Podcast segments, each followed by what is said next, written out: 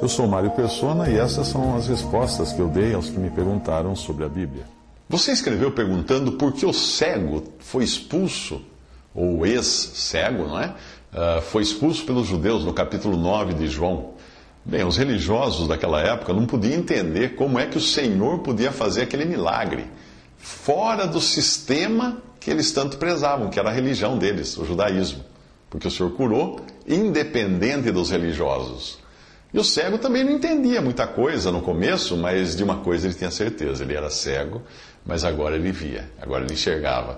Os pais do ex-cego, do rapaz, por, por prezarem mais a religião exterior do que a verdadeira obra que Deus estava fazendo, eles não queriam ficar mal com os sacerdotes e com os fariseus, por isso eles ficam caladinhos. Ele fala assim: não, não, não quiser saber alguma coisa, pergunta para ele. Ele já tem idade suficiente para responder. Muitas vezes nós não encontramos apoio para nossa fé nem mesmo entre os nossos familiares. E foi o caso desse jovem. Seu pai e sua mãe estavam mais dispostos a defender o sistema religioso do que aquele que tinha acabado de se encontrar com Cristo.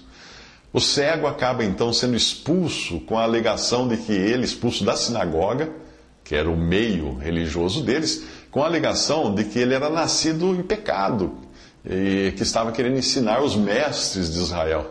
É exatamente isso. É somente um que tomou consciência do seu pecado é que pode compreender alguma coisa de Deus. Aqueles mestres de Israel, que não se consideravam pecadores, se consideravam justos, não estavam entendendo nada e nunca iriam entender. Paulo era um mestre em Israel. Mas quando ele se converteu, ele considerou tudo aquilo como esterco, depois que ele entendeu que dentre os pecadores ele era o principal, o maior de todos. Mas o ponto onde eu quero chegar é o seguinte: é que foi só, de, foi só depois de ser expulso da sinagoga, de ser expulso do sistema religioso dos fariseus, dos judeus, só depois de ter sido colocado fora daquele sistema religioso daquela época, é que o ex-cego conhece de um modo muito mais completo aquele que tinha curado ele. Jesus ouviu, essa passagem diz assim: Jesus ouviu que o tinham expulsado e encontrando, disse-lhe: Crês tu no Filho de Deus? Ele respondeu e disse: Quem é ele, Senhor, para que nele creia? E Jesus lhe disse: Tu já o tens visto, e é aquele que fala contigo. E ele disse: Creio, Senhor, e o adorou.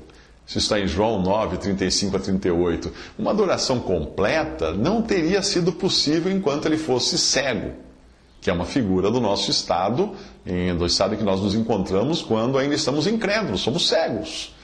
Mas também, mesmo depois de enxergar, ele continuava naquele sistema religioso de, de, pessoas que, embora fossem zelosas de Deus e portadoras das Escrituras, não reconheciam plenamente os direitos e reivindicações de Cristo. Foi preciso que ele saísse ou fosse expulso do sistema religioso para conhecer melhor o Filho de Deus fora do sistema. E o Senhor sabia que tinham expulsado a ele, e sabendo também que ele havia permanecido numa posição corajosa, de fé, diante dos líderes religiosos, não temendo as consequências. E o Senhor certamente lhe deu uma medida especial de revelação, porque aquele homem entendeu então que Jesus era Deus e prostrou-se aos seus pés em adoração. Como é precioso tudo isso, nós podemos adorar o Senhor fora de tudo que foi instituído pelo homem. Podemos permanecer firmes mesmo diante de todos os ataques, professando sempre: Eu era cego e agora vejo. Visite respondi.com.br. Visite 3minutos.net.